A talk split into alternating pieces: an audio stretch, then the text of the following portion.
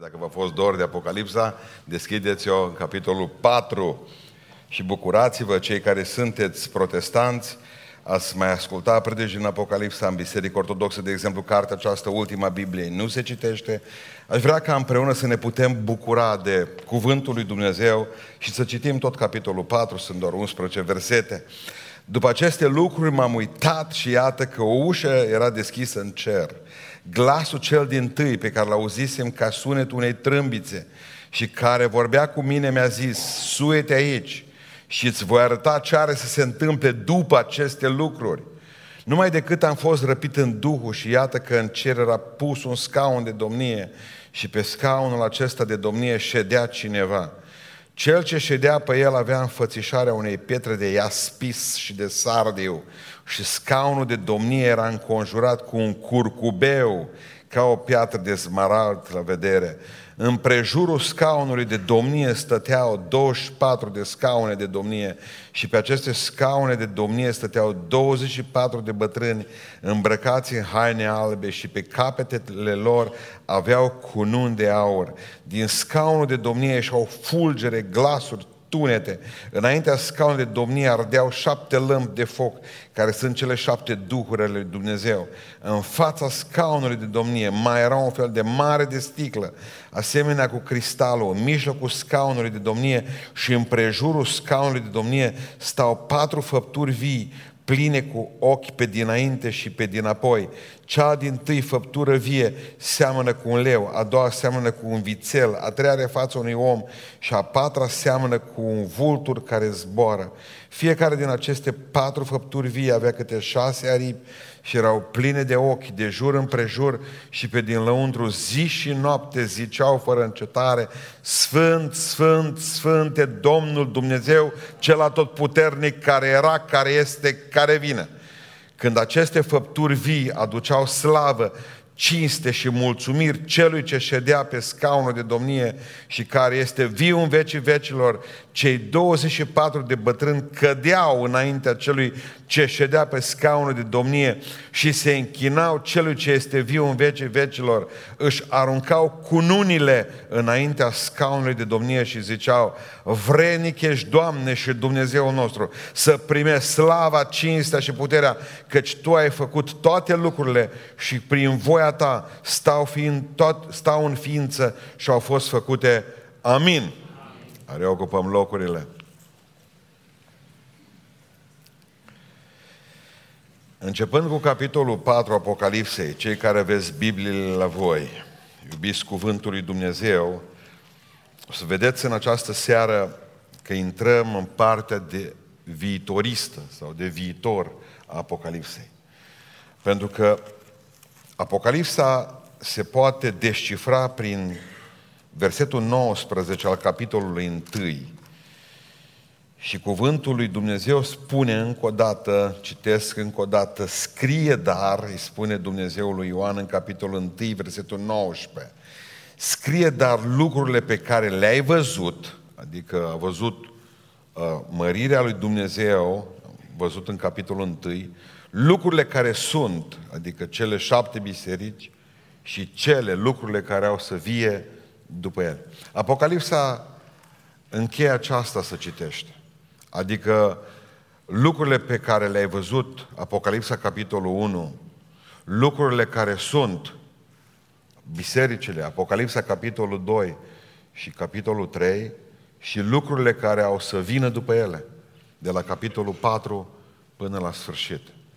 Deci până acum v-am spus istorie, de aici încolo intrăm pe tărâmul profețiilor biblice în Apocalipsa, pentru că Observați că deja aici se începe ceva. Și spune cuvântul lui Dumnezeu că totul începe la Dumnezeu și totul se va sfârși cu o trâmbiță. Deci ne uităm toți, deschidem în capitolul 1, rămânem acolo, da? După aceste lucruri m-am uitat și iată că o ușă era deschisă în cer. Glasul celui din tâi pe care l-auzisem ca sunetul unei trâmbițe și care vorbea cu mine mi-a zis, suete aici. Cei mai mulți teologi spun că, de fapt, acest verset întâi are de face cu răpirea bisericii. Cartea Apocalipsei nu, e o, nu este o carte pentru biserică. De aceea și Biserica Ortodoxă, să fim cinstiți, și Biserica Ortodoxă are dubii dacă să o spună în biserică sau nu. Nu este pentru biserică în sensul în care noi înțelegem cuvântul acesta de biserică. Pentru că, de fapt, cartea aceasta, Apocalipsa, este o carte despre Hristos. Și nu oricum, este reparația morală și spirituală a unui Hristos pe care l-am trimis din lumea noastră bajocorit, cu barba smulsă, scuipat și bătut în cuie pe o cruce. Pentru că Hristosul acela trebuie să se reîntoarcă în gloria Lui. Și cartea aceasta, Apocalipsei, este o carte nu despre biserică, este o carte despre Hristos și despre cea de-a doua venire a Lui și despre instaurarea împărăției veșnice a Lui Dumnezeu. Repararea morală, din, o, să, o să observați că din capitolul 3 de la sfârșit, nici nu mai apare cuvântul biserică până în capitolul 22, versetul 6. Cuvântul Dumnezeu acolo mai apare cuvântul biserică. Undeva biserica lipsește, de la capitolul 4 și până la capitolul 19, la capitolul 19 spune, fără să folosească cuvântul biserică, spune că soția Domnului Iisus Hristos, mireasa lui s-a pregătit. Această dispariție bruscă a bisericii, de la capitolul 4 până la capitolul 19, până la capitolul 22 a cuvântului biserică, ne spune că, de fapt, Apocalipsa nu e pentru biserică. De ce mă deranjează oare cumva acest interes al bisericii pentru cartea aceasta? Nu e pentru ei. Într-un fel sau într-altul nu e pentru ei. Dacă nu, de, dacă nu veți face din cartea aceasta o carte practică care vă învață că trebuie să vă închinați lui Dumnezeu și să-L credeți pe cuvânt, că dacă toate profețiile Lui s-au împlinit până acum și cele care sunt de aici încolo se vor împlini, pe dumneavoastră nu trebuie să vă sperie viitorul. Dumneavoastră aveți un viitor cu Hristos în cer. Dumneavoastră trebuie ca să trăiți prezentul sfinți. Și vă garantez că viitorul nu vă poate furniza nicio surpriză. Cartea aceasta este o carte despre, o să vedeți, despre niște oameni răi, despre Israel, despre martori, despre un Ilie și un Enoch care vor veni mai târziu să moară pe pământul acesta. Dar nu prea are treabă cu noi. De aceea stați relaxați când citiți Apocalipsa. Nu căutați ceva tiranic să vă sperie nopțile. Nu. Apocalipsa este o carte despre Hristos și despre triumful Lui. Suete aici, vină la mine, zice Domnul Iisus Hristos, și uită-te la film. Cam asta este ce se întâmplă. Îl cheamă pe Ioan în Duhul, că trup rămăsese în Patmos, era încă exilat. Și spune Domnul, uite, vreau să-ți arăt tot ce se va întâmpla. Motor la film. Și Ioan începe să povestească ce a văzut. Aceste lucruri, zice Domnul Iisus Hristos, vor, se vor arăta la sfârșitul acestei lumi. Adică după biserică, după epoca bisericii, și am văzut până la Laodicea, după aceea, după aceste lucruri, se vor întâmpla niște lucruri cu tremurătoare și frumoase. Asta e Apocalipsa. Bun. Dar, dar o să vorbim despre răpire duminica viitoare. Răpirea bisericii, ea nu apare în Biblie, în uh, Apocalipsa, ca și doctrină. Nu o să o citiți și biserica a fost răpită la cer. Nu. Pentru că v-am spus, nu biserica joacă rolul important aici. Revenirea lui Isus Hristos. Noi suntem soția mireasa lui Isus Hristos. Suntem adiacenți. Aici, la nunta asta, mirele e important. Punct. La nunțile noastre, mireasa e importantă. La nunta aceasta despre care noi vorbim este mirele important. Hristos trebuie să fie alfa și omega, începutul și sfârșitul oricărei zidiri. Slăvit să fie numele. De aceea o să vorbim data viitoare despre răpirea bisericii Vreau să vă spun doar că acum când e răpită biserica, vede ceva acolo sus. Și Ioan vede tronul lui Dumnezeu. Aceasta este capitolul tronului, pentru că v-am spus de dimineață, cuvântul tron apare în Apocalipsa, scaunul acela mare de domnitor, apare în Apocalipsa de 39 de ori și de 14 ori apare numai aici, în capitolul acesta. Dacă Apocalipsa este cartea tronului, capitolul 4 din Apocalipsa este capitolul tronului lui Dumnezeu. Și spune cuvântul Dumnezeu că era pus tronul ăla. Cuvântul aici e foarte simplu. Cuvântul tron, așezat, stabil. Nu-i scaunul ăla din plastic care îl ai la unde pe câte o terasă bei o cafea, că te gândești când se va rupe cu tine. Nu scaunul ăla la care tot verifici și spătarul și nu, e pus, zice Biblia. Un tron pus, așezat, temeinic, nu-i vacant, stă Dumnezeu pe el. Cuvântul e tron executiv, adică tronul de unde vin poruncile. Tronul de unde se guvernează lumea. Dumnezeu e în control, ca pe vremea lui Isaia. Murise împăratul Ozia, Isaia disperat, nu mai avem împărat. Intră în templu, speriat să se roage și din toată viziune dumnezească. Tronul lui Dumnezeu și Dumnezeu pe tron. Dumnezeu vine și spune, Ascultă, Isaia, dacă ți-a murit împăratul de pe pământ, împăratul din cer nu moare niciodată. E viu în vecii vecilor, așa că du-te liniștit, fluierând din locul acesta, eu sunt cu voi, zice Domnul. Dacă tata așa concediu, dacă Domnul Iohannis pleacă în Neptun, vreau să vă spun că nici odată Dumnezeu nu va lipsi de pe tronul său e așezat temeinic, e pus acolo, de acolo se dau directive, de acolo, uh, de acolo vin poruncile lui Dumnezeu și acum când, când Dumnezeu îi arată lui Ioan viziunea cu Dumnezeu stând pe tron, nu mai era că pe vremea lui Isaia să, să moară împăratul. Acum împăratul, care era împăratul Romei, cezarul, omorea oamenii lui Dumnezeu, ucidea pe creștini adevărați. Și spune Dumnezeu lui Ioan, hai să-ți arăt ceva, Ioan. Uite, eu stau pe tron. Nu cezarul acela Nero important. Nu Domitian, nu Traian, nu Decius. Important sunt eu. Ei pleacă și eu rămân pe tronul meu. Și eu sunt Dumnezeu, regele care am ultimul cuvânt. Nu cei care vă ucid pe voi astăzi. Aceasta a fost ceea ce Biserica Primară a înțeles din Apocalipsa. Că Dumnezeu este pe tron. Slăvit să fie El. Cezarul persecuta, dar Dumnezeu, Dumnezeu avea ultimul cuvânt. Cel ce ședea versetul 3 pe el avea înfățișarea unei pietre de iaspis și de sardiu. Și pe scaunul și scaunul de domnie era înconjurat cu un curcubeu, ca o piatră de zmarald la vedere.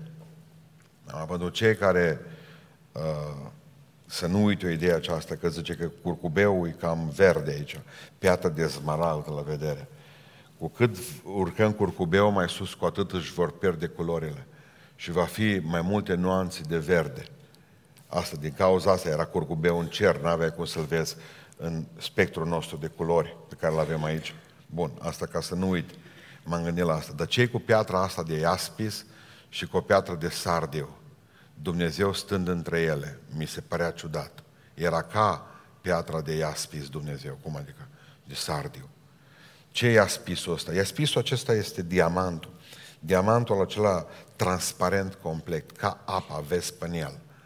Și vezi altfel viața aceasta și lumea aceasta dacă avea un diamant din ăla. Problema ar fi că Dumnezeu vrea să spună ceva cu uh, iaspisul acesta. Și spune că simbolul iaspisului, a diamantului în Biblie, era sfințenia. Dumnezeu este sfânt. Și stătea între o piatră de sardio, sardonix, rubinul, piatră roșie, care oriunde în Biblie apare ca ideea de judecată lui Dumnezeu. Ce Dumnezeu, eu sunt Dumnezeu cel Sfânt și Dumnezeu care judecă lumea aceasta. A, asta zice aici, mânie, sfințenie, mânie și judecat. Dar de ce trebuie să apară curcubeu? Dumneavoastră, dumneavoastră credeți că șmecherii ăștia care îl folosesc acum, șmecherii ăștia cu peruci, cu pantofi și cu ciorap cu plasă, epilați ăștia, urățenii asta, monștri ăștia. Noastră credeți că ăștia folosesc curcubeu la voia întâmplării? Nu. Ei vor să-și bată joc de neprihănirea lui Dumnezeu, de sfințenia lui, de harul lui și de judecata lui. Pentru că curcubeu apare lângă scaunul de domnie a lui Dumnezeu ca să spună ceva. Aici e sfințenia mea, aici e mânia și judecata mea, iaspis și sardiu, și aici în spatele meu e curcubeu, care curcubeu este credincioșia lui Dumnezeu, care au văzut-o Noe care mai înseamnă pentru voi, pentru pocăiți, harul lui Dumnezeu, pentru că în Biblie curcubeu înseamnă harul lui Dumnezeu. Ați văzut miza aceste potlogării care se întâmplă zilnic cu curcubeu călcat în picioare. De fapt, oamenii aceștia, amețiți aceștia, de fapt nu fac altceva decât ca să ne explice nouă tuturor că nu există niciun har al lui Dumnezeu sau care beașocoresc public harul lui Dumnezeu. Deci, repetăm, Dumnezeu stă între sfințenie, Dumnezeu stă între sfințenie și judecată. Și între sfințenia și judecata lui Dumnezeu, între Iaspis și Sardiu, e curcubeu ca simbol al harului care nu te va ajunge niciodată, în cauza care nu te va ajunge niciodată judecata lui Dumnezeu. Slăvit să fie El în veci. Și a spune în Biblie, mai există ceva, trebuie să pricepeți că Iaspis, pieptarul marelui preot, vă readuc aminte, era un pieptar, marele preot al Israelului și avea prima piatră din Iaspis, 1, 2, 3, 4, 5, 6 și pe partea asta la altă încă 6. Prima piatră era Iaspisul și ultima piatră era pe partea a doua Sardiu, piatra aceasta roșie, pe pieptarul lui. Toate semințile lui Israel erau în reprezent, aveau o reprezentare într-una dintre uh, pietre. De exemplu, uh, era Ruben, era primul. Să vedeți cât e de frumoasă Biblia, atât de frumoasă. M-am uitat să văd ce cu Iaspisul, prima piatră. Și era Rubenul cu Iaspisul. Știți ce înseamnă Ruben? Vedeți fiu. Vedeți fiul. Cine era pe tron? Și Dumnezeu spunea, vedeți fiul. Cine era încoronat acolo? Iisus Hristos. Stăm între Iaspis și Sardiu și cea, Sardiu era uh, simbolul lui Beniamin, ultimul născut din familie. Știți ce înseamnă Beniamin? Fiul drepte mele, puterea drepte mele. Și spune că Domnul Iisus Hristos era la dreapta Tatălui, așa l-au văzut, stând la dreapta Tatălui. Și de fapt nu e altceva decât prin pieptarul Marului Preot, Dumnezeu ne vorbește despre plinătatea, vedeți Fiul Iisus Hristos, El este puterea drepte mele, zice Dumnezeu. Altfel sună în cer, Dumnezeu între Iaspi și Sardonix și curcubeul, care înseamnă harul și neprihănirea lui Dumnezeu, slăvit să fie Domnul. Da? Acum apar niște oameni pe lângă tron, oameni, da, zicem oameni. Observați ce se întâmplă în versetul 4. În prejurul tronului, scaunului de domnie, stăteau 24 de scaune de domnie. În limba greacă cuvântul este tronoi, adică niște tronuri mai mici, nu scaune obișnuite. Tronuri mai mici, mai mici. Și spune uh, că uh, pe aceste 24 de scaune de domnie stăteau 24 de bătrâni îmbrăcați în haine albe și pe capete aveau cununi de aur. Hai să vedem cine sunt uh, bătrânii aceștia din versetul 4. Aici sunt mai multe, mai multe teorii. Cum că ar reprezenta totalitatea răscumpăra, uh, celor răscumpărați din Vechiul și din Noul Testament. Au fost 12 patriarhi și 12 apostoli, patriarhi și apostolii împreună 24 dau. Pentru că Dumnezeu răscumpără, se spune aici, și pe cei din Vechiul Testament, ca și pe cei din Noul Testament. Asta este prima uh, idee. A doua idee este că oamenii aceștia sunt uh, uh, îngeri al lui Dumnezeu, pentru că ei prezintă închinarea înaintea lui Dumnezeu. O a treia părere la care subscriu eu este că ei reprezintă doar biserica. Nu reprezintă nici îngeri, nu sunt îngeri în cer. Reprezintă biserica și nu pot să reprezinte nici măcar pe Israel. De ce vă spun acest lucru? Ei au pe cap cununi. În limba greacă, cununile pe care ei le au, există două feluri de cununi. Cununa împăratului, care este atribuită de popor, nu de popor, am poate de succesiune. Eu o dau împăratul bătrân, moare, dă la, la, la regele tânăr, copilul lui. Dar asta se numește diademos. De acolo vine cuvântul de diademă. O coroană, asta e coroana regilor, în limba greacă. Dar există o coroană care se se numește Stefanos. De acolo vine Ștefan, care înseamnă coroană care se dă învingătorului. Coroană care se atribuie celui care s-a luptat pentru ea. Deci nu este luată prin succesiune. Tată, bunic, bunic, tată și fiu. Ci este ceva ce s-a luat prin luptă. Bun. Ioan când vede bătrânii aceștia, aveau toți coroanele acestea Stefanos pe cap și erau îmbrăcați în haine albe. Nu puteau să fie, uh, nu puteau să fie uh, Israelul, pentru că judecata lui Israel, o să vedem, are loc după necazul cel mare, după cei șapte ani. Și Ioan vede deja încununați bătrânii aceștia înaintea necazului cel mare. Și noi știm că judecata bisericii va avea loc în timpul răpirii. În secundele acelea se vor prezenta înaintea tronului Dumnezeu, vom vedea mai târziu, și biserica va fi judecată pentru faptele pe care le-au făcut și vor primi cununile. Unii o cunună, zice, alții două, alții trei, alții patru, vom vedea mai uh, duminicile viitoare. Deci este clar că bătrânii ăștia sunt încoronați deja. Și încă nu au avut loc necazul cel mare, că după aceea vine capitolul 6, 7, 8 și începe întreag, întregul film horror. Dar vom vedea că, de fapt, bătrânii sunt deja gata încoronați, îmbrăcați în haine albe. Nu pot fi îngeri, de ce? Păi îngerii, îngerii ce haine albe să aibă și ce coroană să fie câștigate, că ce luptă ori fi avut ei, de trebuie să poarte îngerii uh, asta pe cap. Pentru că spune cuvântul lui Dumnezeu că stăteau pe tron. De ce stăteau pe tron biserica? Înge, cei, cei 24 de bătrâni. Ce trebuiau să judece ei? Că la rândul lor bătrânii ăștia judecători, dacă stau pe tronul de judecată și ei. Biserica judecă îngerii căzuți. Nu știți, zice că voi veți judeca, voi, biserica, veți judeca pe îngerii căzuți. Deci, observați uh, că aceștia îngerii nu sunt numerotați. Mai este ceva ce mă face să nu cred că sunt îngeri. Nicăieri în Biblie nu spune o anumită cifră de îngeri, dar aici scrie clar, 24 de bătrâni. Atâta sunt. Îngerii nicăieri în Biblie nu sunt numerotați și niciodată n-au avut nevoie de răscumpărare. De ce să fie ei victorioși, îmbrăcați în haine albe, gata pentru a fi răscumpărați? Pentru că n-au nevoie de... n-au păcătuit ca să fie răscumpărați. Spune că în versetul 5, aici mai departe, din scaunul de domnie ieșeau fulgere, glasuri și tunete.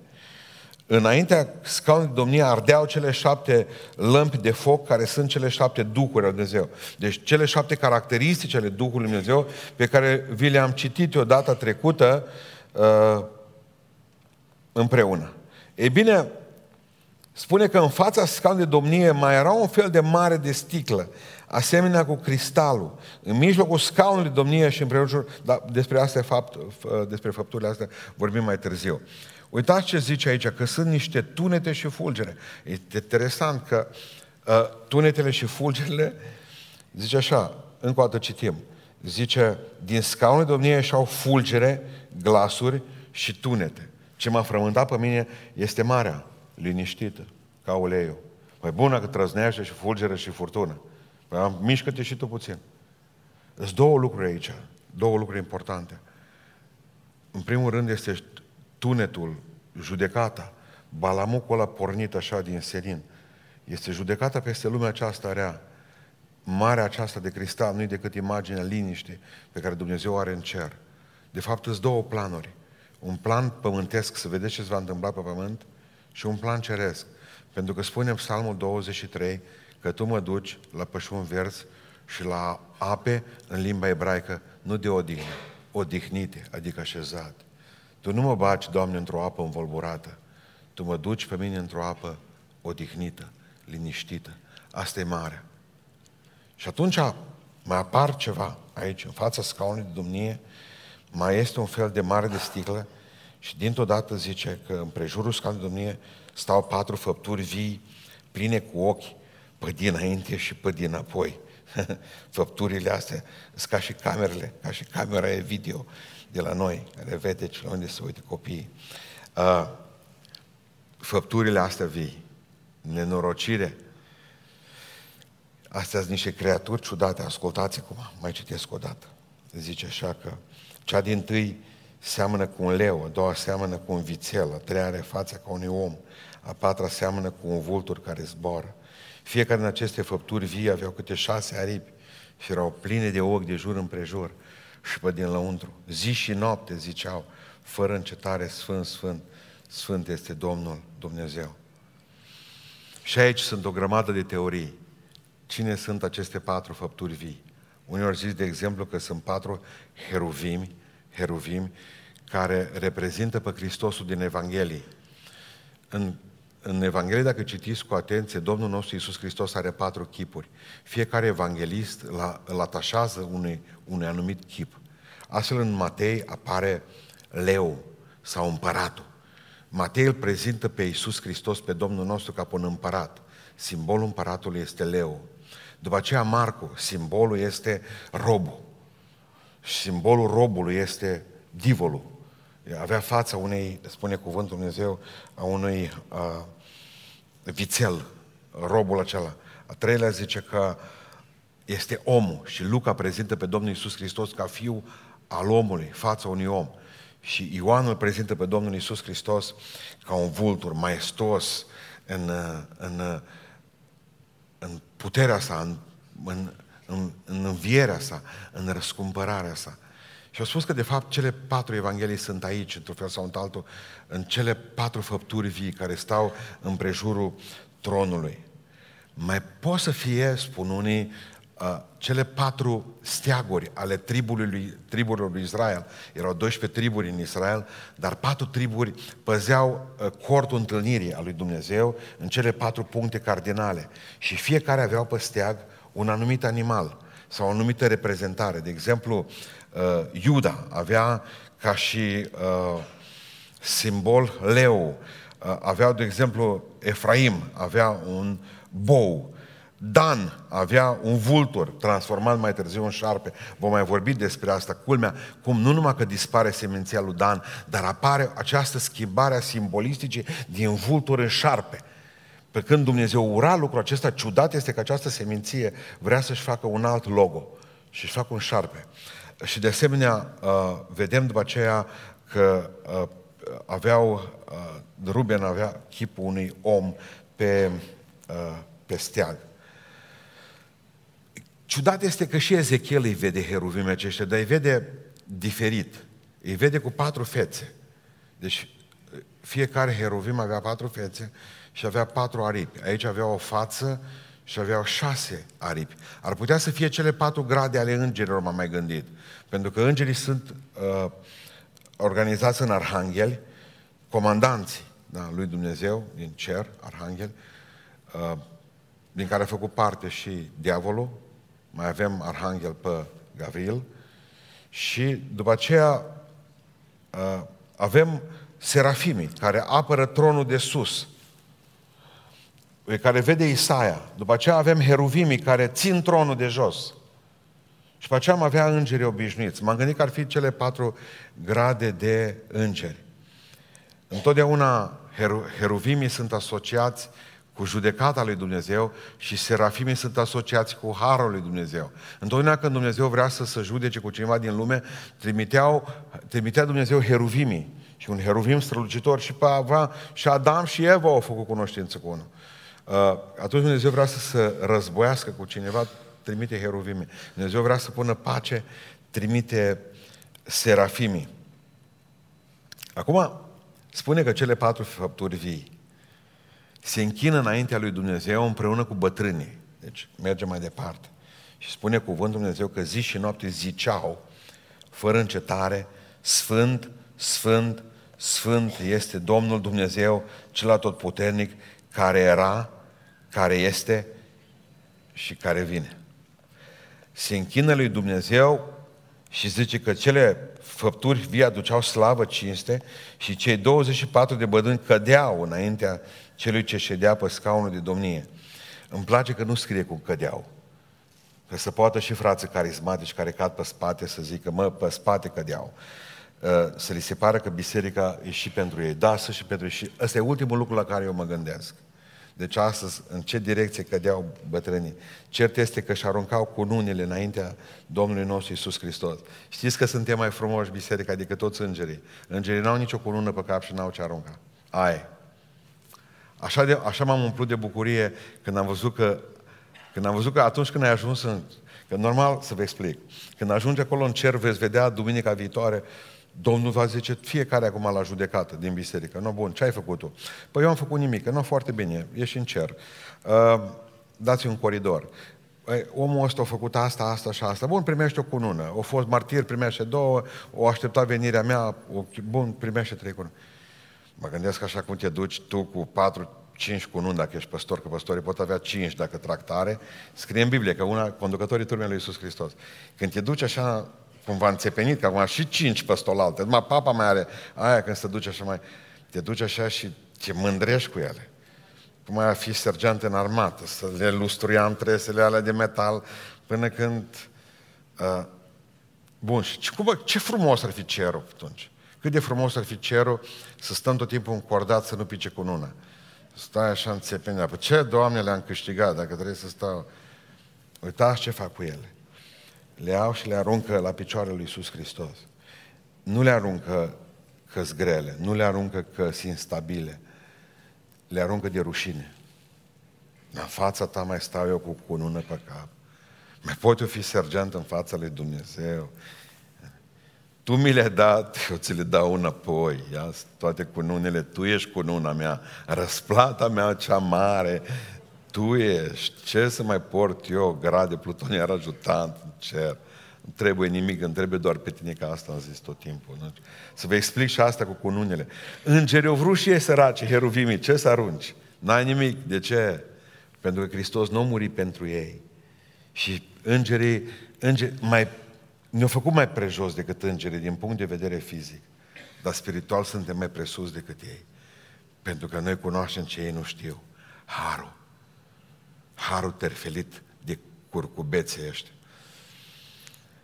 A, îl laudă pe Dumnezeu, îl laudă pentru sfințenia Lui, pentru suveranitatea Lui, pentru puterea Lui, pentru eternitatea Lui, pentru faptul că e neschimbător, îl laudă pe Dumnezeu.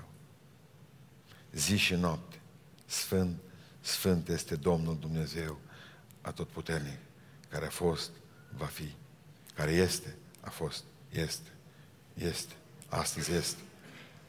Nu știu cât de mult te poate atinge Dumnezeu care a fost. Ai nevoie de un Dumnezeu care este astăzi cu tine, să fie azi cu tine. Dar mai ai nevoie de un Dumnezeu care să fie și mâine. Pentru că mâine e mai problematic pentru noi decât astăzi, pentru fiecare. Știu că e 24 de bătrâni, biserică să fie. Să zicem să fie și ceva pentru Israel acolo, să le dăm și lor 12 patriarhi, nici nu mai are importanță. Cert este că împreună cu heruvimii Cea Sfânt, Sfânt, Sfânt este Domnul. Acolo sus nu va intra nimeni, nimeni care nu-L laudă pe Dumnezeu astăzi. Aici. Aici nu poți cânta o viață întreagă cântările lui Vigelie și lui Salam și să mergi să cânți cântările lui Dumnezeu. Aici nu poți cânta la nesfârșit cântările celor din lume și la sfârșit să te învețe Dumnezeu, hai să te învăț pe tine. Vreau să vă spun ceva. În Apocalipsa scrie că se va cânta o cântare pe care nimeni nu știe. Dar deocamdată, până atunci, se vor cânta cântările care se știu. Și cu cântările care se știu te vei duce cer. Cu aceste cântări pe care le-ai învățat aici. Și le vei lăuda pe Dumnezeu. Tu nu vei putea ajunge în cer dacă tu nu înveți să lauzi pe Dumnezeu pe pământul acesta. Mai țineți minte pe fratele Daniel Negrea, moțul de la Arad, cu barbă are el, cântă Mă duc o dată la el acasă. Era în cizme de cauciuc. Am fost la biserică la Arad, hai că mănânci la mine. Am zis, mă, mănânc la el. Am văzut un tablou. M-am uitat la el la tablou ăla, n-am înțeles nimic. Eu sunt prieten cu pictura abstractă, dar era prea abstract pentru mine. M-am uitat la el ca și ăștia din steagul lui Efraim.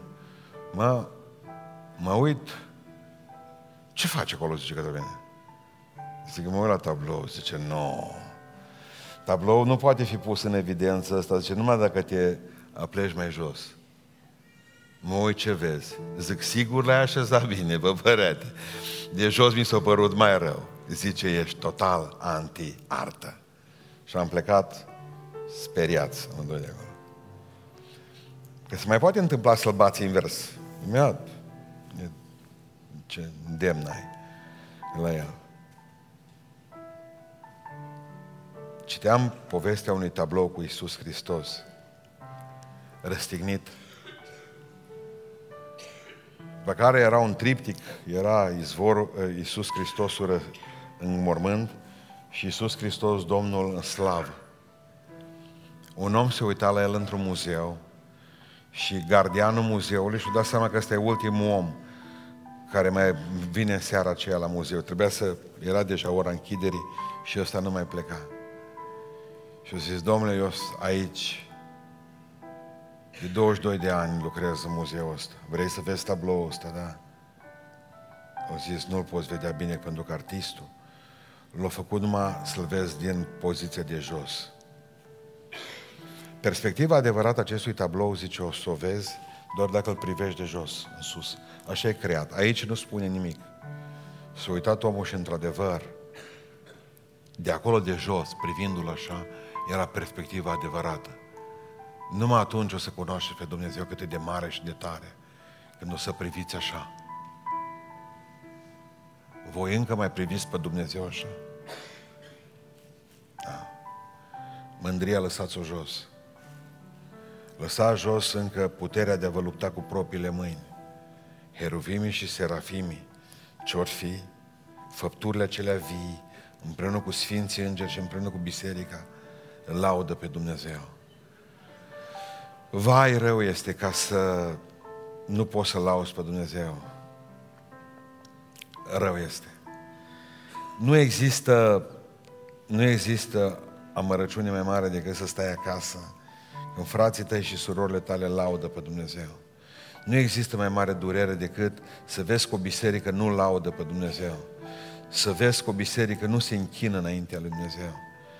Aș vrea ca să mă rog ca Dumnezeu să nu plece de la noi niciodată luând Duhul de laudă din gurile noastre și din inimile noastre. Haideți să ne ridicăm în picioare și aș vrea din toată inima ca să ne închinăm Domnului și să lăudăm pe El. Să îi spunem Domnului în seara aceasta, Doamne, vreau să te laud. Și vreau să fac altfel începând din seara aceasta. Ne rugăm cu toții Domnului. Chemați Duh de laudă peste voi și peste închinarea voastră.